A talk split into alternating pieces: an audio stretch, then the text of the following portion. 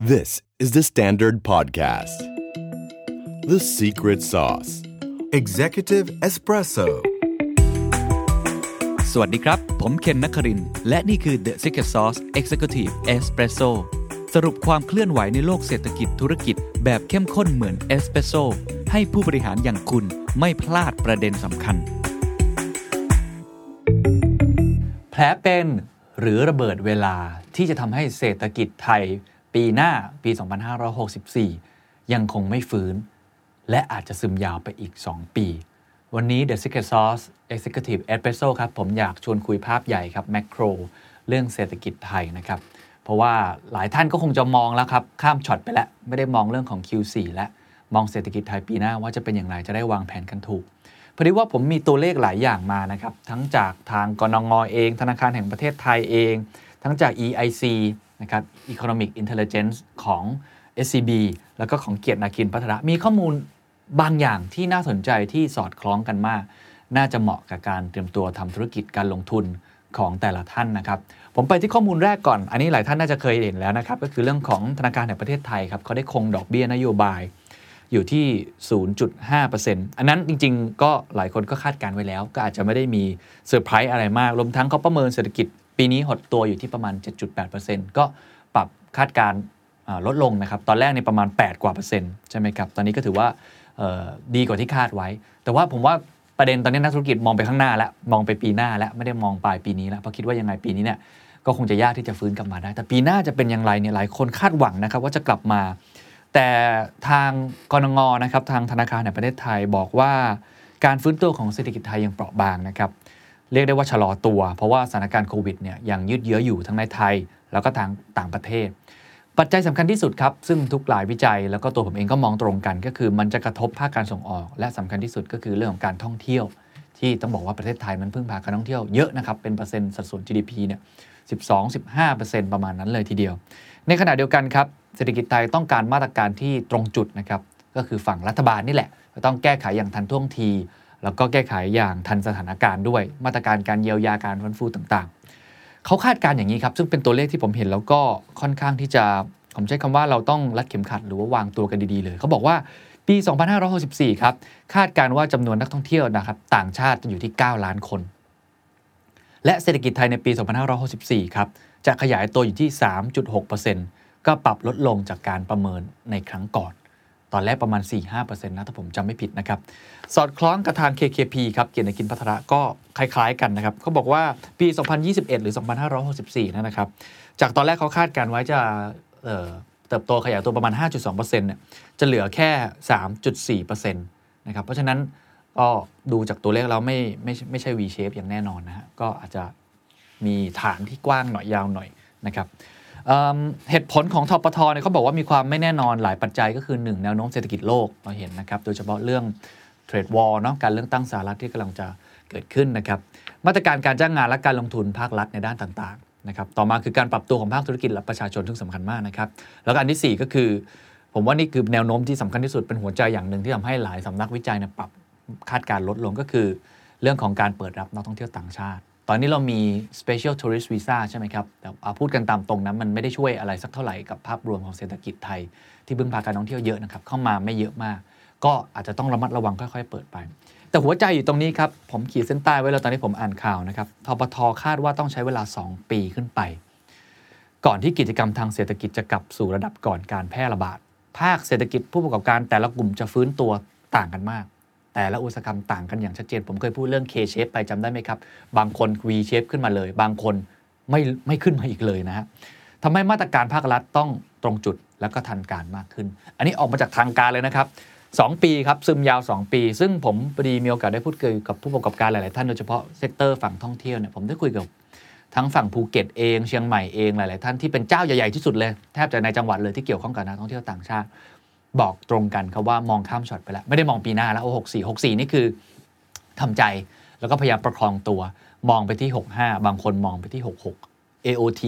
นะครับการท่าอากาศยานประเทศไทย ผู้บริหารเคยออกมาพูดว่ามองไปที่ปี 66นะฮะนี่คือ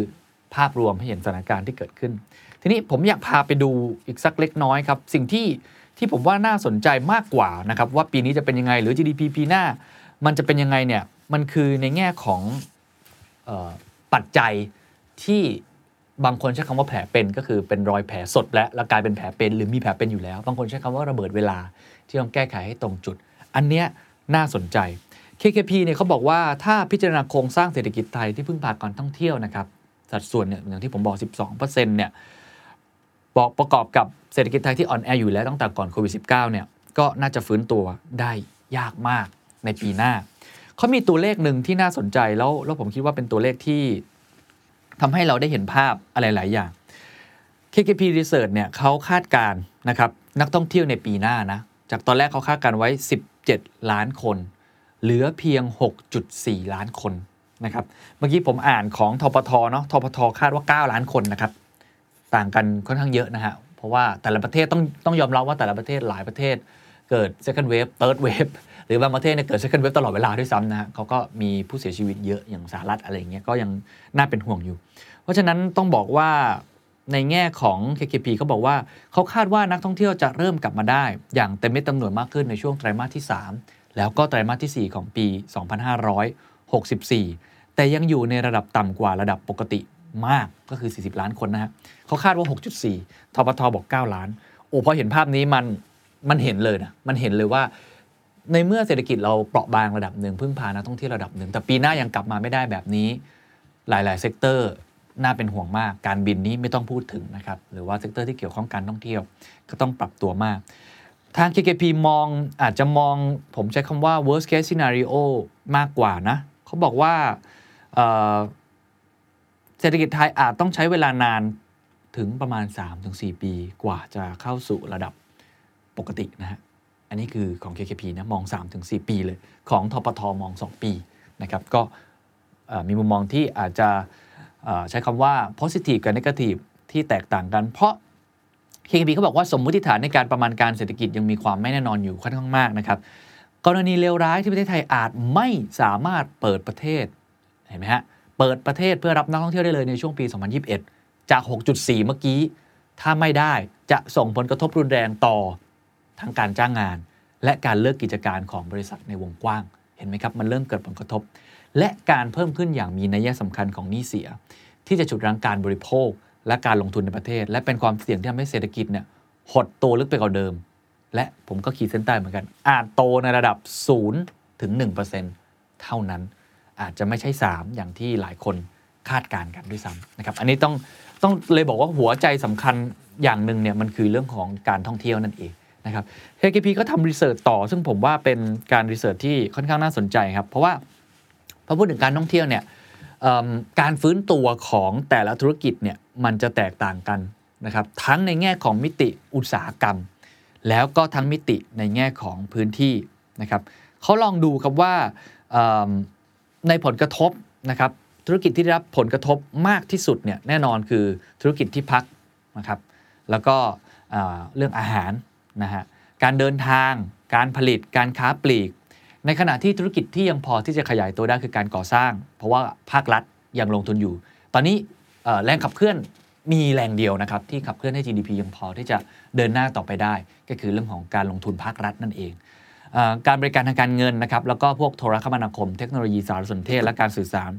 ยังพอไปได้อยู่นะฮะก็เดี๋ยวผมให้ลองผมมีกราฟมาให้ดูนะครับรูปที่ 4 อันนี้ก็จะเห็นเลยว่าครับ เขาบอกว่าแน่นอนเอเพราะฉะนั้นถ้ามองภาพเนี้ยนี่คือในช่วงที่เกิดไตรมาสสองนะที่ผ่านมานะครับ ปี 2021 ครับ การฟื้นตัวจะแตกต่างกันในแต่ละธุรกิจ นี่คือคีย์นะฮะ การฟื้นตัวแตกต่างกันแต่ละธุรกิจนะครับ จากการฟื้นตัวของอุปสงค์ในแต่ละธุรกิจที่ไม่พร้อมกันนะอย่างที่บอกกลุ่มธุรกิจที่พึ่งพานักท่องเที่ยวสูงเนี่ยจะยังไม่สามารถฟื้นตัวได้อันนี้แน่นอน ในขณะที่กลุ่มที่พึ่งพาการบริโภคในประเทศ แล้วก็การส่งออกเป็นหลักเนี่ยนะครับ เช่น ค้าปลีก ค้าส่ง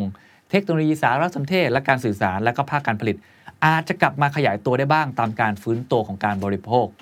ในขณะที่ภาคก่อสร้างเนี่ยต้องบอกว่าฟื้นตัวค่อนข้างดี เพราะว่ามีการลงทุนจากภาครัฐอยู่ เพราะฉะนั้นในในปีหน้าเนี่ยต้องดูเป็นราย sector นะครับเป็นรายอุตสาหกรรมใครจะลงทุนก็ต้อง selective นิดหนึ่งนะครับ แน่นอนท่องเที่ยวผมบอกไปแล้วว่าค่อนข้างที่จะยากนะแต่ว่าในแง่ของ demand ในประเทศเองนะครับการบริโภคในประเทศเอง แล้วการส่งออกเนี่ยก็ไม่แน่เหมือนกันว่าจะกลับมาได้ดีมากน้อยแค่ไหนนะเขาพาไปดูอีกตัวเลขหนึ่งนะครับ ซึ่งอันนี้มีตัวเลขที่คล้ายๆกันนะครับ ก็คือในแง่ของมาตรการรัฐที่กระตุ้นกระตุ้นเรื่องการท่องเที่ยวนะครับ คือภาครัฐเนี่ย มีเรื่องของการกระตุ้นการท่องเที่ยวหลายอย่างเนาะโปรเจกต์เราเที่ยวด้วยกันนะครับตอนนี้มีเรื่องจ่ายคนละครึ่ง แล้วแต่ชื่อจะว่ายังไงก็ว่ากันไปนะครับหรือว่าในมุมของอการอัดฉีดมาตรการการเยียวยา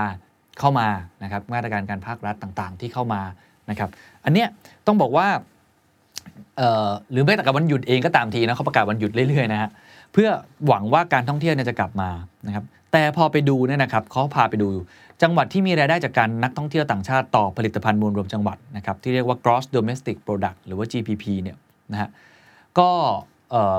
ไม่ว่าจะภูเก็ตพังงาเองยังคงมีอัตราการเข้าพักอยู่ในระดับที่ต่ำมาก ก็ผมเคยไปมาแล้ว ไม่ว่าจะภูเก็ตหรือหลายที่เองการเข้าพักเนี่ยถ้าไม่ใช่วันหยุดนะปกติแบบทั่วๆไปเนี่ยโดยเฉพาะนักท่องเที่ยวต่างชาติเนี่ยก็เฉลี่ยที่ 10%นะฮะก็บางที่ยังไม่เปิดด้วยซ้ำนะครับในขณะที่ มาตรการอย่างเราเที่ยวด้วยกัน ยังไม่สามารถกระตุ้นการท่องเที่ยวได้อย่างที่คาดหวังไว้ครับใช้มากว่า2อสเดือนเนี่ยเขาบอกว่ามีการใช้สิทธิ์จองที่พักนะครับจาก 5 ล้านสิทธิ์นะเขาให้ 5 ล้านสิทธิ์นะครับคนใช้ไปแค่ 1 ล้านสิทธิ์ก็คือประมาณ 20%แล้วพื้นที่ที่ได้ประโยชน์เนี่ยก็ยังเป็นเป็นแหล่งท่องเที่ยวที่ไม่ได้อยู่ไกลจากกรุงเทพอะพูดง่ายๆก็คือพัทยา หัวหิน ประจวบคีรีขันธ์นะฮะหรือว่าจะเป็นฝั่งอยุธยาอะไรแบบนั้นมากกว่า มันก็จะมีความแตกต่างกันพูดง่ายก็คือว่า มี 5 ล้านสิทธิ์ใช้ได้หนึ่งล้านสิทธิ์ก็คือมันไม่เข้าเป้าครับไม่ไม่ได้ใช้อย่างเต็มเม็ดเต็มหน่วย ไม่ได้กระตุ้นการท่องเที่ยวให้เกิดขึ้นจริงนะครับเพราะฉะนั้นนอกเหนือจากนั้นแม้ว่านักท่องเที่ยวไทยจะไปแต่นักท่องเที่ยวไทยเนี่ยเป็นแค่หนึ่งในสามเองเท่านั้นเองของรายได้จากนักท่องเที่ยวรวมทั้งหมดกับต่างชาติอะไรด้วย ก็ทำให้จริง ๆ แล้วยังไม่สามารถที่จะใช้คำว่า cover หรือครอบคลุมตรงนี้ได้นะครับเพราะฉะนั้นตรงนี้มันเลยเป็นปัจจัยต่อเนื่องไปกับเศรษฐกิจในปีหน้าด้วยว่าถ้าภาครัฐยังกระตุ้นไม่พอ นะครับผมมีตัวเลขอีกตัวเลขหนึ่งนะครับพอพูดถึงมาตรการการกระตุ้นหรือว่าเยียวยาของภาครัฐเนี่ยจำได้ไหมครับกู้เงินมา 1 ล้านล้านบาทนะฮะตอนนั้นเพื่อแบ่งเป็น 2 ก้อนนะฮะก้อนหนึ่งก็คือประมาณผมใช้คำว่า6แสนล้านแล้วกันเนาะก็คือแบ่งประมาณ 45,000 ล้านเนี่ยให้กับสาธารณสุขนะครับแล้วก็อีกประมาณ 5 5 0 0 0นะครับให้กับช่วยเหลือผู้ที่ได้รับผลกระทบก็คือ 5,000 บาท เยียวยา 5,000 บาท ถ้าใครจำกันได้นะครับประมาณ 3 เดือน ไม่ว่าจะเป็นเกษตรกรกลุ่มเปราะบางนะครับผู้ที่ถือบัตรสวัสดิการที่ยังไม่ได้รับความช่วยเหลือ ในขณะที่งานอีกก้อนหนึ่งก็คือ4ี่แสนล้านบาท อันนั้นคืองบฟื้นฟูเลยนะครับฟื้นฟูเนี่ยก็เราเที่ยวด้วยกันนี่แหละ แล้วก็มีอีกหลาย ๆ โปรเจกต์ทีนี้คำถามก็คือว่าไอ้หนึ่งล้านล้านบาทเนี่ยใช้ไปเท่าไหร่ครับเคยเคยเคยสงสัยไหมครับว่าใช้ไปเท่าไหร่ นี่คือ budget ที่จริง ๆ เราสามารถที่จะใช้คำว่ามันคือวงเงินที่เราควรจะใช้เพื่อกระตุ้น นะครับทำให้ประเทศเนี่ยมันเดินหน้าต่อไปได้ถูกไหมครับ มีการรวบรวมตัวเลขที่น่าสนใจผมขออนุญาตอ้างจาก EIC นะครับเอาภาพรวมก่อนเลยใน 1 ล้านเนี่ยเขาบอกว่าตอนนี้เนี่ยใช้ประมาณ5แสนล้านบาท วันนี้นะครับที่ผมอัดเนี่ยประมาณปลายเดือนกันยายนต้นเดือนตุลาคมเนี่ยใช้ไปแล้วประมาณ5แสนล้านบาท ก็คือประมาณครึ่งหนึ่ง จากเดิมนะครับที่ EIC เขาคาดการว่าจะมีเม็ดเงินประมาณ6แสนล้านบาทนะครับเขาลองรวบรวมมาให้เห็นเนี่ย มันเราจะเห็นตัวเลขที่ชัดเจนเลยว่า งบแต่ละอย่างเนี่ยเขาใช้ไปเท่าไหร่ เอาก้อนแรกก่อนนะครับก็คือก้อน6แสนล้าน6แสนล้านเนี่ยเราจะเห็นชัดเลยว่าเขาใช้รวมๆเนี่ยประมาณ 65% 65-66%นะฮะใช้ไปกับการสาธารณสุขเนี่ยประมาณร้อยล้านก็คือ 0.2%จาก 45,000 ในขณะที่ช่วยเหลือผู้ที่รับผลกระทบจาก 5 5 0 0 0 0 ล้านเนี่ยใช้ประมาณ 3 6 0 0 0 0 ล้านนะครับนี่คือก้อนที่ 1 อันนี้ใช้ค่อนข้าง เยอะเหมือนกัน6 0 0 0 0 60 กว่าเปอร์เซ็นต์นะครับในขณะที่ 4 แสนล้านเนี่ยนะครับตัวเลขออกมาคือใช้ประมาณแสนล้าน ก็คือใช้ประมาณไม่ถึง 30%ประมาณ 27.8%นะครับโดยภาพรวมทั้งหมดคือล้านหนึ่งใช้ประมาณ 4 7 5 0 0 0 ล้าน ก็คือยังไม่ถึง 50%ประมาณ 47.5%ไอตัวฟื้นฟูเศรษฐกิจเนี่ยถ้าเราดูไส้ในเราจะเห็นเลยครับ ไม่ว่าจะเป็นเราเที่ยวเดียวกันเนาะโครงการอื่นๆ ที่เขาให้สภาพัฒน์เป็นคนประเมินนะครับให้คนยื่นมา นะครับช่วยเหลือค่าใช้จ่ายอื่นๆ ก็คือไอตัวช่วยเหลือค่าใช้จ่าย 50%นะครับวงเงินไม่เกิน 3,000 บาทต่อคนไอจ่ายคนละครึ่งอะไรนี่แหละครับ แล้วก็มีเรื่องการจ้างงานด้วยคือ AAC เขารวมการจ้างงานไปด้วยนะที่ปตีปวช ปวสเนี่ยนะครับช่วยเรื่องค่าจ้างงาน 50%จำได้ไหมครับ ประมาณ 2.6 แสนอัตรานะฮะอันนี้คือรวมหมดแล้วนะ ทั้งหมดเนี่ยใช้ไปประมาณเนี่ยแสนล้านนะครับ 27.8%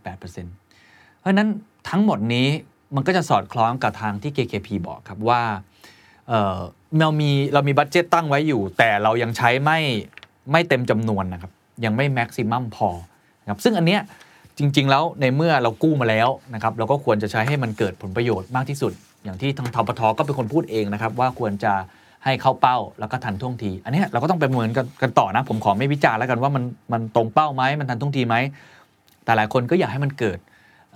โครงการอื่น มากกว่านี้ นี่ผมยังไม่นับเรื่องซอฟโลนนะครับจำเรื่องงบซอฟโลนได้ไหมครับที่เป็นอีกหนึ่งแผลเป็นเดี๋ยวผมเล่าต่ออีกทีหนึ่งเพราะว่าจริง ๆ ผมใช้คำว่า ตอนนี้มันหมดเวลาฮันนีมูนพีเรียดแล้ว มันจบแล้วแล้วทพทก็ชัดเจนว่าจะไม่ต่อเรื่องมาตรการการพักหนี้การอะไรต่างๆ เดี๋ยวเล่าต่อ อันนั้นเป็นหนึ่งในแผลเป็นนะครับทาง EAC ก็ทำตัวเลขมาน่าสนใจนะเขาบอกว่าในรูปที่ 19 นะเขาบอกว่า หากไม่มีเม็ดเงินจากภาครัฐเพิ่มเติม เม็ดเงินจะเข้าสู่ระบบเศรษฐกิจ น้อยกว่าคาด และอาจทำให้เกิดสิ่งที่เรียกว่า fiscal cliff หรือหน้าผาทางการคลัง ที่จะกระทบต่อการฟื้นตัวของเศรษฐกิจไทยในระยะต่อไปนะครับก็ดูจากกราฟเลยเลยจะเห็นว่า คือจริงๆ ตอนนี้ภาครัฐจะต้องเป็นเป็นหัวเรี่ยวหัวแรงสำคัญในการกระตุ้น ถ้าเกิดว่าไม่มีนะครับมันก็อาจจะทำให้เราเดินหน้าพูดง่ายๆคือเรากั้นหายใจกันอยู่เพราะเราต้องช่วยปล่อยออกซิเจน ลงมา อันนี้ยังไม่ค่อยเห็นการ ลงทุนที่ชัดเจนมากนักนะครับที่จะเกิดขึ้นจริง ๆ ไม่ใช่แค่ประเทศไทยนะครับต้องบอกว่าประเทศอื่นก็เหมือนกันนะจริงๆสหรัฐเองที่ตอนแรกอัดฉีดเงินเข้ามาเนี่ยตอนนี้เริ่มลดลดจำนวนลงในการแจกเงินให้กับประชาชน อังกฤษเองที่ตอนแรกจ่ายค่าจ้างนะครับประมาณ 70-80%จำได้ใช่ไหมครับ ก็เริ่มลดลงเหมือนกันนะครับเพราะฉะนั้นอันนี้จะเป็นอีกปัจจัยหนึ่งที่ทำให้เศรษฐกิจไทยในปีหน้า มันไม่เกิดกระตุ้นไม่มีเม็ดเงินจากภาครัฐเข้าสู่ระบบเศรษฐกิจอย่างที่คาดเอาไว้ อันนี้คนละเรื่องกับการที่ไปใช้คำว่าหนี้สาธารณะนะครับที่บอกว่าประมาณ 60%เนี่ยหลายคนมีคำแนะนำเดี๋ยวผมจะเล่าต่อแต่มีหลายสำนักวิจัยบอกว่าจริง ๆ ยัง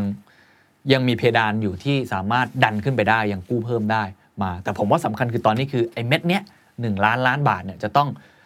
ไม่ได้บอกว่าต้องรีบใช้ให้หมดไม่ใช่อย่างนั้น แต่ว่าควรจะใช้ให้เกิดผลประโยชน์ที่สุด ตอนนี้ยังมีอะไรหลายอย่างที่ยังพอที่จะไปต่อได้นะครับ อันนี้คือภาพรวมฉะนั้นเราเห็นภาพเลยผมสรุปอีกทีก่อนที่จะไปถึงแผลเป็นนี่เรายาวนะแต่ว่าแผลเป็นมันเป็นภาพสะท้อนหลังจากนี้ต่อว่าทำไมถึงซึมนะเมื่อกี้ที่พูดแค่บอกว่าปีหน้านะครับน่าจะยากแล้วก็ใช้คำว่าไม่ฟื้นตัวนั่นแหละนะฮะฟื้นตัวได้น้อยมากมันก็เลยทำในแง่หนึ่งคือเรื่องของการท่องเที่ยวนะครับที่ยังไม่ได้กลับมา อันที่ 2 การใช้จ่ายของประชาชนเองก็ยังไม่ได้มั่นใจมากนัก อนนี้ถามถามนักลงทุนนักธุรกิจหลาย ๆ คนเนี่ยที่จะต้องซื้อเครื่องจักรจะต้องมาไม่ไม่ค่อยกล้านะครับเพราะพูดตรงๆไม่มีความมั่นใจนะครับนี่ยังไม่นับเรื่องความอ่อนไหวในเรื่องอื่น ๆ อีก ส่วนเรื่องที่ 3 ก็เรื่องเมื่อกี้คือมาตรการของภาครัฐในการฟื้นฟูแล้วก็เยียวยาตอนนี้เยียวยาแน่นอนเราใช้ค่อนข้างเยอะนะครับเพราะเราแจกเงินไอ้ห้าพันบาทอะไรซึ่งเป็นสิ่งจำเป็นแต่ว่าฟื้นฟูเนี่ยพอมันไม่เห็นภาพชัด มันก็เลยทำให้ตอนนี้ก็ใช้คำว่าอาจจะยังไม่ฟื้นตัวตามที่คาดไว้ ทีนี้มาถึง 3 แผลเป็นครับของฝั่ง KKP เขาใช้คำว่า 3 ความเสี่ยงที่ยังต้องจับตามองของ EIC เนี่ยเขาใช้คำว่าสามเขาไม่ได้ใช้มีเขาไม่ใช่ชสามนะแต่ใช้คำว่าแผลเป็นนะครับ ซึ่งผมว่าเป็นเรื่องเดียวกันเลย เป็นเรื่องคล้ายกันมากนะครับหนึ่งฮะพูดง่ายๆ เลิกกิจการ คือการปิดกิจการโดยเฉพาะ SME แล้วก็ธุรกิจขนาดกลาง ขนาดเล็กและกลางนะครับสองครับ ว่างงานอาจรุนแรงขึ้นอีก เนื่องจากเลิกกิจการไปอย่างที่ผมกล่าวไปเมื่อกี้สามครับ มันจะสอดคล้องกับเรื่องเมื่อกี้ คือ มาตรการของภาครัฐหลายอย่างกำลังจะหมดลงนะครับ โดยเฉพาะเรื่องของการพักชำระหนี้ทปทไม่ต่อ แต่ทำอย่างอื่นต่อตอนนี้ก็มีการทำเขาเรียกว่าบันเดิลเนาะรวมรวมหนี้กันมีอะไรแบบนั้นเกิดขึ้น มันพอหรือเปล่าไม่แน่ใจนะครับ แต่ว่าอันนี้เป็น 3 หลัก 3 ความเสี่ยงที่ทำให้น่าจะลากยาวไปอีกปี 2 ปีหรือ 3 ปีด้วยซ้ำไปทีละข้อครับ ปัจจัยที่ 1 คือฐานะการเงินของธุรกิจได้รับผลกระทบอย่างรุนแรง ขนาดเล็กกลางมีความเสี่ยงในการเลิกกิจการ คือ KKP เขาไปทำตัวเลขหนึ่งครับ พอเราพูดอย่างเงี้ยเราเป็นความรู้สึกหรือเปล่า KKP เลยไปทำตัวเลขมาเขาบอกว่า หากสถานการณ์การเปลี่ยนประเทศยังคงลากยาวครับ และนะฮะกระทบต่อฐานะการเงินธุรกิจเลวร้ายลงเนี่ย โดยเฉพาะธุรกิจที่เกี่ยวข้องกับการท่องเที่ยวผมบอกแต่ละธุรกิจกลับมาฟื้นไม่เหมือนกันนะครับเขาทำตัวเลขครับเขาบอกว่า เมื่อดูตัวเลขกำไรจากการดำเนินงานรูปแบบเงินสดหรือ EBITDA นะครับเขาดู EBITDA นะของบริษัทในกลุ่มโรงแรมที่อยู่ในตลาดหลักทรัพย์แห่งประเทศไทย พบครับว่ากระแสเงินสดเปลี่ยนจากตัวเลขบวกเป็นติดลบในไตรมาส2ของปีนี้นะครับอันนี้ก็ไม่แปลกนะซึ่งจะกระทบต่อความสามารถในการดำเนินธุรกิจและการชำระหนี้ของบริษัท ทั้งนี้ ต้องบอกว่าอันนี้เขาเอาแค่หุ้นที่เกี่ยวข้องกับโรงแรม เพราะฉะนั้นยังมีโรงแรมขนาดกลาง โรงแรมขนาดเล็ก หรือธุรกิจที่เกี่ยวข้องอีกมากมาย ที่ไม่ได้อยู่ในตลาดหลักทรัพย์ นี่คือตัวใหญ่นะครับ ตัวใหญ่ยังยังนังหนักขนาดนี้ ตัวเล็กโอ้โหสายป่านสั้นอีก และบางที่เข้าถึงแหล่งเงินทุนไม่ได้ จะเป็นยังไงต่อเขาทำรีเสิร์ชอีกอันหนึ่งครับซึ่งอันนี้ผมว่าเป็นเป็นอะไรที่ค่อนข้างน่าสนใจ คือเขาลองไปรวมเลยเขาบอกว่าธุรกิจหลายกลุ่มยังมีความเสี่ยงที่จะผิด นัดชำระหนี้ที่เพิ่มขึ้นในช่วงที่ผ่านมานะครับถามว่าเอ้ยเขาคำนวณยังไงเนี่ยเขาบอกว่าเขาคำนวณอัตราส่วนความสามารถในการจ่ายดอกเบี้ย ก็คือ interest coverage ratio พูดง่ายๆคือสัดส่วนกำไรก่อนดอกเบี้ยและภาษีเทียบกับดอกเบี้ยจ่าย ของบริษัทในตลาดหลักทรัพย์แห่งประเทศไทยคือเอาง่ายๆ คือเขาดูกำไรนะครับกำไรก่อนดอกเบี้ยและภาษีนะฮะเสร็จปุ๊บแล้วก็ไปดูว่าดอกเบี้ยจ่ายเป็นยังไงด้วย ก็คือสิ่งเงินที่เขาต้องจ่ายในเรื่องของหนี้สินนั่นแหละนะฮะ ภายใต้สมมุติฐานนะครับ ถ้ากำไรที่เขาได้ก่อนดอกเบี้ยและภาษีนะ มีน้อยกว่าหนึ่งหรือกำไรเนี่ยน้อยกว่าดอกเบี้ยจ่าย พูดง่ายๆก็ถ้าเป็นพวกเราเนี่ยเราได้เงินมาเงินสดอะนะฮะกำไรก่อนดอกเบี้ยและภาษีก็คือคือกึ่งๆเงินสดนะฮะไม่มีเงินไปจ่ายดอกเบี้ย เราทำไงฮะเราก็ผิดนัดชำระหนี้นี่เป็นเป็นสมการหนึ่งที่เขาก็ลองทำตัวเลขออกมาน่าสนใจ แล้วเขานับรวมจำนวนหนี้ทั้งหมดนะครับในกลุ่มบริษัทในกลุ่มนี้ที่มีความเสี่ยง ก็คือสัดส่วนอัตราของเงินที่เขาจะจ่ายเนี่ยมันน้อยกว่าหนึ่งนะครับหรือกำไรน้อยกว่าดอกเบี้ยจ่ายที่ผมบอกแล้วเนี่ยจะคิดเป็น 15.7%ของปริมาณหนี้ทั้งหมดของบริษัทในตลาดหลักทรัพย์ในไตรมาส 2 ปี 2020 อันนี้ต้องบอกว่าไม่รวมกับบริษัทในภาคการเงิน แล้วก็พวกรีดต่างๆนะครับเพิ่มขึ้นอย่างมีนัยสำคัญจากไตรมาส 4 ปี 2019 ที่อยู่ที่ระดับ 8.1%อันนี้ดูที่รูปตามได้เลย เพราะฉะนั้น อันนี้เป็นแค่การจำลองสถานการณ์ ผมคิดว่าอันนี้อาจจะไม่ได้สะท้อนภาพทั้งหมดนะ แต่มันบอกอะไรบางอย่าง มันบอกว่าหากเศรษฐกิจฟื้นตัวอย่างเปราะบาง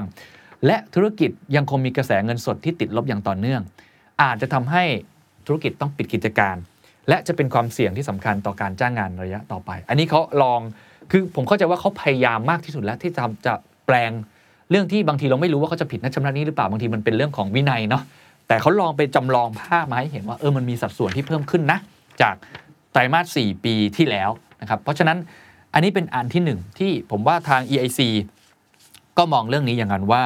เออไอเรื่องนี้เป็นเรื่องที่ค่อนข้างที่สำคัญมาก เพราะว่าธุรกิจมันอาจจะเกิดไม่ว่าจะเป็นภาวะล้มละลายนี่เห็นหลายบริษัทอยู่แล้ว ในขณะเดียวกันเรื่องของการปิดกิจการ แผลเป็นที่ 2 ครับระเบิดเวลาลูกที่ 2 ครับ คือผลกระทบต่อการว่างงานอาจรุนแรงขึ้น อันนี้ชัดเจนนะฮะคือพอความเสี่ยงจากกระแสเงินสดเมื่อกี้นะครับ ก็ส่งผลต่อการจ้างงาน ก็ไม่มีเงินจ้างงานจะว่าอย่างนั้นไม่มีเงินจ่ายพนักงานนะครับ แม้ว่าใช้คำว่าเศรษฐกิจปรับตัวดีขึ้นจากจุดต่ำสุดคือไตรมาสสองมาแล้ว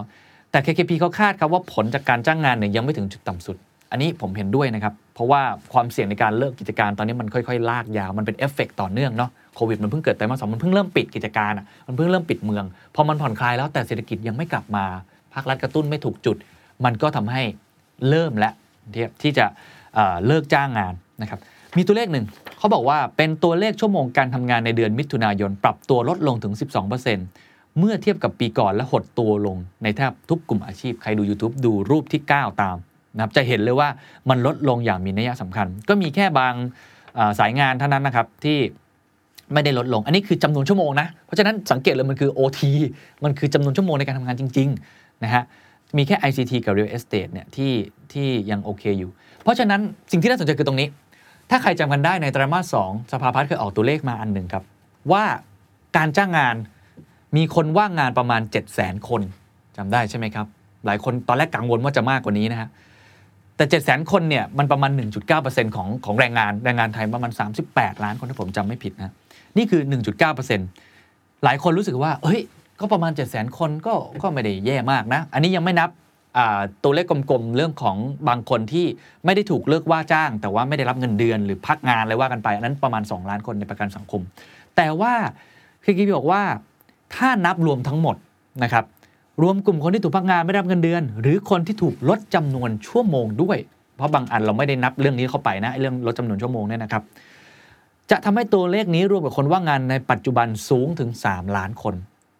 นะฮะจากเมื่อกี้เจ็ดแสน พอเจ็ดแสนมา 2 ล้านเพราะรวมประกันสังคมด้วยที่เขาโดนพักอยู่นะครับถ้ารวมเรื่องการลดจำนวนชั่วโมงเป็น 3 ล้านคน และ KKP Research คาดว่าจำนวนการว่างงานอาจสูงถึง 5 ล้านคน หรือมากกว่านั้นหากเศรษฐกิจเข้าสู่กรณีเลวร้าย ที่นักท่องเที่ยวไม่สามารถกลับมาได้ในปีหน้า เพราะฉะนั้นปัญหาการขาดรายได้ การว่างงานเป็นวงกว้างนี้ไม่ได้กระทบแค่ชีวิตผู้คนครับยังซ้ำเติมเรื่องเดิมครับหนี้ครัวเรือน นะครับและปัญหาสังคมอื่นๆ NPL หลายคนบอกเอ๊ะจาก 3 มันจะขึ้นไป 4 จะขึ้นไป5ไหมมันเริ่มเห็นสัญญาณชัด แบงก์ก็เริ่มสำรองเงินสดเอาไว้นะครับในขณะเดียวกันยังส่งผลต่อทางอ้อม ซึ่งอันนี้ผมว่าหลายคนทราบดีนะครับของการชะลอการบริโภค เมื่อกี้เราบอกไปแล้วว่าปีหน้าถ้าไม่นับการท่องเที่ยว ธุรกิจอื่นๆ อาจจะพอกลับมาได้เพราะการบริโภคภายในประเทศ แต่อันนี้มันก็จะไปกระทบอีก โดยเฉพาะกลุ่มสินค้าที่เป็นสินค้าเกี่ยวกับคงทนนะครับธุรกิจผมเห็นชัดเลย real estate หนักมากจำที่คุณเศรษฐาทวีสินออกมาทวีตได้ไหมครับ ว่าเศรษฐกิจไม่ได้ดีจริงนะ เพราะเขาลดราคา แล้วตอนนี้มันเป็นโอ้โหลดราคากันเยอะมากเอาพูดตรงๆนะอสังหาริมทรัพย์ผมได้คุยกับผู้บริหารหลายๆเจ้าก็ก็พยายามทำยังไงก็ได้รักษากระแสเงินสด แต่ภาพรวมของเศรษฐกิจก็คือหมายความว่าตอนเนี้ยสินค้าอย่างบ้านเองนะครับรถยนต์โอ้โหรถยนต์นี่ผลิตลดลงเยอะมากนะฮะแล้วก็แต่ละโรงงานนี่โอ้ใช้คำว่าบาดเจ็บหนักมาก ปีนี้รถยนต์ถูกหนักที่สุดปีหนึ่งนะฮะ ซึ่งคิดเป็นปริมาณ 18%ของการบริโภคทั้งหมด คือสินค้าคงทนเนี่ยทำให้การบริโภคในปีหน้า 2021 อาจฟื้นตัวช้ากว่าที่คาดได้ เห็นไหมครับ มันเป็นเอฟเฟกที่กระทบการต่อเนื่อง เพราะว่างานไม่มีเงิน พอไม่มีเงินก็ไม่มีเงินซื้อ ก็กระทบกับธุรกิจอื่น ๆ อีกด้วย จริง ๆ มีตัวเลขอีกอันนึงของทาง EIC ครับ เป็นเรื่องของอการเปิดกิจการมันลดลงนะครับ ลองดูภาพตามของ EIC แต่ว่าการปิดกิจการเนี่ยเพิ่มขึ้นในช่วง 7 เดือนแรกของปีนะครับเราเห็นเลยว่าการเปิดกิจการคือเขานับตามข้อมูลเนี่ยนะครับจากกรมพัฒนาธุรกิจการค้านะฮะจำนวนการจดทะเบียนนิติบุคคลใหม่เนี่ยนะครับเห็นชัดเจนเลยว่ามันลดลงนะฮะลดลงค่อนข้างมากทีเดียว ในขณะเดียวกันครับ อันนี้ดูเส้นกราฟเมื่อกี้นะครับ เส้นกราฟสีเหลืองจะเห็นนะ ปีนี้นะฮะลดลงจากปีที่แล้วคือ 2019 คือสีสีม่วง สีน้ำเงินเนี่ยนะฮะซึ่งคาดกันว่าน่าจะ น่าจะเป็นในทิศทางที่ลดลง เพราะว่าช่วงมาร์ชกับเมย์เนี่ยมันลดลงมากกว่าเยอะมาก ในขณะที่จำนวนนิติบุคคลที่แจ้งเลิกกิจการ โอ้โห ช่วงมิถุนายนถึงกรกฎาคมครับ มีธุรกิจที่ปิดกิจการเพิ่มขึ้น 38.4%เมื่อเทียบกับปีที่แล้ว เพราะฉะนั้นเราจำกันได้ครับตอนนั้นผมจำไม่ผิดน่าจะเป็นกระทรวงแรงงานหรือที่ออกออกมาพูดในมุมว่า หรือกระทรวงอุตสาหกรรมจำไม่ได้นะครับออกมาพูดว่าเฮ้ยจริง ๆ ไอ้ที่โรงงานข่าวบอกว่าปิดปิดปิดปิดเนี่ยจริง ๆ มีเปิดด้วย อย่าไปมองด้านนั้น แต่จริง ๆ ตัวเลขนี้มันฟ้องอย่างหนึ่งว่าปิดก็เพิ่มขึ้น ในขณะที่เปิดก็น้อยลงนะฮะก็ก็ชัดเจนนะผมว่าตัวเลขนี้ค่อนข้างชัดเจนเราไม่ได้ไบแอสอะไรเอาตัวเลขมาให้ดูนะครับแล้วก็ถ้าดูอีกรูปหนึ่งเนี่ยก็จะเห็นเลยว่าถ้าดูทุกๆ อุตสาหกรรมครับก็จะเห็นเลยว่าเกือบทุกอุตสาหกรรมมีการปิดกิจการที่เพิ่มขึ้นนะครับก็จะเห็นชัดเจนนะครับ เพราะฉะนั้น แผลเป็นที่ 2 ก็คือเรื่องของการว่างงาน อันแรกคือปิดกิจการนะครับ อันที่3ครับผมแตะไปนิดนึงแล้วก็คือมาตรการการพักชำระหนี้แบบทั่วไปกำลังจะหมดลน ก็คือพูดถึงภาครัฐนั่นเอง ซึ่งความของ EIC เขาใช้คำว่า fiscal cliff ก็คือหน้าผาทางการคลังก็คือขับรถขับรถมาอยู่ดีๆ มันทางขาดนะครับ เป็นหน้าผาก็ตกลงไปได้ ของ KKP เนี่ยเขาใช้คำว่าฮันนีมูนพีเรียดมันกำลังจะหมดลง อันนี้หลายคนคงทราบดี เพราะว่าตอนแรกทางตปทเนี่ยนะครับถ้าไม่นับเรื่องการคลังหนะนี่เขาพูดถึงการเงินนะครับการเงินเนี่ยก็มีช่วยเหลือหลายอย่างนะครับไม่ว่าจะเป็นการลดอัตราดอกเบี้ยเนาะมีการปล่อยซอฟโลน การพักและเลื่อนการชำระหนี้ออกไป 3-6 เดือน เพิ่มยืดเวลาให้ในการคืนคืนหนี้นะครับก็แล้วแต่แต่ละสถาบันออกไปล่าสุดก็เห็นมีการควบ personal หนี้นะครับรวมกันได้เลยเอามาบันเทิลเอามารวมกันเเขาบอกว่าจำนวนลูกหนี้ นะครับอันนี้ตัวเลขนี้ผมก็คิดว่าน่าสนใจ เขาบอกว่าจำนวนลูกหนี้ที่เข้าร่วมมาตรการการพักชำระหนี้ที่เมื่อกี้ผมพูดไปทั้งหมดนะครับของธนาคารแห่งประเทศไทย ณเดือนกรกฎาคม โดยรวมมีถึง 12.5 ล้านบัญชี รวมมูลค่า 7.2 ล้านล้านบาท คิดเป็นประมาณ 1 ใน 3 ของหนี้ทั้งระบบ และธนาคารแห่งประเทศไทยประกาศแล้วครับว่าหลังจากเดือนตุลาคมเป็นต้นไป จะไม่มีการต่อโครงการพักชำระหนี้แบบทั่วไป เช่นในปัจจุบันอีก เพื่ออันนี้เขาให้เหตุผลอย่างนี้ เพื่อป้องกันปัญหาการเข้าร่วมโครงการ ทั้งที่อาจจะไม่ได้รับผลกระทบจริง คือพูดง่ายๆคือทบทบอกว่า 1 ใน 3 ที่มาเนี่ยนี่คือของจริงแล้วนะครับเขากลัวเกิดเรื่องไอ้ moral hazard นะครับกลัวคนอื่นที่ไม่ได้รับผลกระทบ อย่างสมมติบริษัทบางบริษัท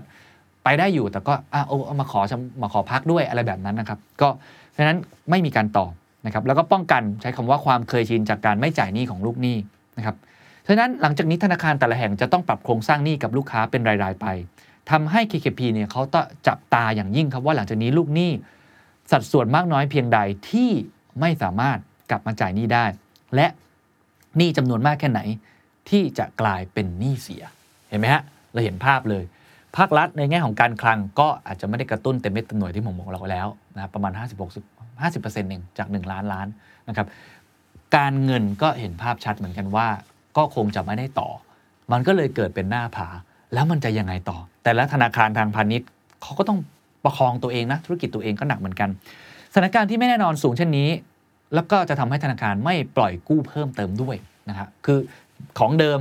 ก็รัดเข็มขัดแล้ว ของใหม่ก็โอ้โหผมใช้คำว่าระมัดระวังอย่างยิ่งนะครับ เพราะฉะนั้นมันจะเป็นอีกสาเหตุหนึ่งครับ ที่กดดันการบริโภคสินค้าคงทนก็คือบ้านแล้วก็รถยนต์ที่ส่วนใหญ่เราก็ต้องกู้แบงก์กันทั้งนั้นนะก็จะเป็นอีก อีกอันหนึ่งโดยรวมทั้งหมดครับ 3 แผลเป็น 3 ระเบิดเวลาหรือ whatever ที่คุณจะใช้นะครับ 1. ปิดกิจการ 2. การจ้างงานจะว่างงานมากขึ้น แล้วก็ 3. เรื่องของ fiscal cliff ไม่ว่าจะเป็นมาตรการการพัชหนี้ที่กำลังจะหมดลง หรือว่าจะเป็นเรื่องของมาตรการการคลังที่อาจจะยังไม่ค่อยเข้าเป้า สักเท่าไหร่แล้วก็ต้องทำมากกว่านี้นะครับ เพราะฉะนั้นหลังจากนี้ครับ อันนี้เป็นมุมมองของ KKP นะครับประเมินว่ารัฐ มีความสามารถในการทำนโยบายการคลังเพิ่มเติมหลังจากนี้ แม้ว่าจะมีความกังวลเรื่องหนี้สาธารณะจะแตะระดับ 60%แต่จากต้นทุนในการกู้ยืมเงินของรัฐที่ต่ำลงมากเมื่อเทียบกับอดีต ก็คืออัตราดอกเบี้ยของพันธบัตรรัฐบาล 10 ปีอยู่ที่ 1.5%เทียบกับ 3.5%ในช่วง 6-7 ปีที่ผ่านมาทำให้ประเมินว่าความสามารถในการจ่ายหนี้และความมั่นคงทางการคลังจะไม่เป็นปัญหามากนัก บนเงื่อนไข 3 ข้อครับ 1. หนี้ที่กู้ยืมมาต้องถูกใช้ไปอย่างเหมาะสม เพื่อการสร้างการเติบโตของ GDP ก็คือต้องตรงเป้า นะฮะแม่นยำสองครับตลาดยังมีความเชื่อมั่นในความมั่นคงทางการคลัง และอัตราดอกเบี้ยยังอยู่ในระดับต่ำอย่างต่อเนื่องก็คือความเชื่อมั่น แม้ว่าจะกู้เพิ่มนั่นเอง 3. ครับข้อนี้สำคัญนะรัฐมีการวางแผนในการลดการขาดดุลการคลังในอนาคตที่ชัดเจน เช่น การปฏิรูปภาครัฐ เพื่อลดรายจ่าย และเพิ่มรายได้ภาครัฐในอนาคต เขาขีดทิ้งท้ายไว้เลยว่าสถานการณ์ไม่แน่นอนเช่นนี้ รัฐจำเป็นต้องออกมาตรการอื่น ๆ เพิ่มเติม และคิดถึงความเสี่ยงที่อาจจะเกิดขึ้นในอนาคต พื่อเตรียมพร้อมกับเครื่องมือต่างๆ ด้วยนะครับอันนี้เป็นมุมของ KKP ซึ่งฝั่งของ EIC จริง ๆ ก็มองคล้ายๆกันนะครับเขาถึงขั้นเขียนมาอย่างนี้เลยเขาบอกว่าอันนี้เป็นแนะนำแบงค์ชาตินะสี่แนวทางที่แบงค์ชาติ น่าจะทำหากเศรษฐกิจแย่ลงนะครับไม่ว่าจะเป็นหนึ่งการปรับการสื่อสารต่อสาธารณชนให้ชัดเจนขึ้น เช่นอาจจะพิจารณาการใช้ outcome based forward guidance เหมือนที่เฟดใช้ก็คือแนวทางการ กำกำหนดเกณฑ์ขั้นต่ำของเครื่องชี้ยัดทางเศรษฐกิจ คือเฟดนี่ก็เรื่องของเป้าหมายเงินเฟ้อเฉลี่ยเนี่ยมันยืดหยุ่นขึ้นนะครับก็อันนี้อันที่ 1 อันที่2เขาบอกว่าอาจจะมีเรื่องของ QE หรือว่าการใช้มาตรการ BSF BSF ก็ถ้าใครจำกันได้ก็คือเรื่องของ Bond Stabilization Fund นะครับพวกหุ้นกู้ภาคเอกชน ซึ่งเท่าที่ผมทราบมานะ ถ้าตัวเลขไม่ผิดนะครับ เท่าที่ผมทราบมาคือที่มีตัวเลขรองรับมาว่าจะใช้เนี่ยไม่ได้ใช้เลยนะครับ ไม่ได้ใช้เลยคือคนเข้ามาขอไม่ได้ไม่ไม่ไม่มีมาตรการไม่เขาเรียกว่าไม่ได้ผ่านเกณฑ์ของทางที่ทบทกำหนดไว้คือไม่มีใครมาใช้ว่างั้นเถอะนะฮะอันที่3ครับเขาบอกว่าการลดอัตราดอกเบี้ยเพิ่มเติมนะครับหากภาวะการเงินปรับตัวนะครับตึงขึ้นมากขึ้น แล้วก็เศรษฐกิจมีแนวโน้มที่กลับมาหดตัวมากกว่าที่คาดนะครับเขาบอกว่ายังยังพอลดได้อีกครั้งหนึ่ง แต่ว่าทาง EIC บอกว่าก็ยังมีโอกาสน้อยที่จะลดดอกเบี้ยนะครับคือตอนนี้มัน 0.5 เนาะ แล้วก็น่าจะประมาณนี้ นอกนั้นจะเป็นเรื่องของพวก yield curve control ล้วอย่างที่ผมกล่าวไปแล้ว โดยสรุปภาพรวมทั้งหมดครับเราเห็นไหมครับว่า2 2หน่วยงานนะครับ จริง ๆ มีของกสิกรด้วยกสิกรก็มองคล้าย ๆ กันนะครับ ว่าจริง ๆ แล้วหลังจากนี้เนี่ยการลงทุนภาครัฐเป็นแรงผลักดันที่กระตุ้นเศรษฐกิจนะครับในขณะนี้ก็เลยจึงเร่งให้ภาครัฐสามารถเบิกจ่ายเงินได้จริง แล้วก็มาตรการที่ตรงจุดมากกว่าช่วงที่ผ่านมา 3 เจ้า KKP KBank นะครับแล้วก็ SCB ก็มองคล้าย ๆ กันนะครับว่า หัวใจสำคัญที่สุดตอนนี้คือตัว G ครับในการกระตุ้นให้ถูกจุดนะครับทำให้ตรงเป้าแม่นยำแล้วก็ต้องมอนิเตอร์ตลอดในสถานการณ์ที่ไม่แน่นอน เพราะว่า 3 แผลเป็นที่พูดไปเมื่อกี้มันน่าจะเป็น 3 แผลเป็นที่ทำให้เกิดผลกระทบกับเศรษฐกิจไทยได้หมดนะครับ ส่วนในของทุกท่านเองนักลงทุนก็ต้องจับตากันดีๆนะครับว่าหลังจากนี้เนี่ยมันจะกระทบกับสินทรัพย์ที่ท่านจะไปลงทุนอย่างไร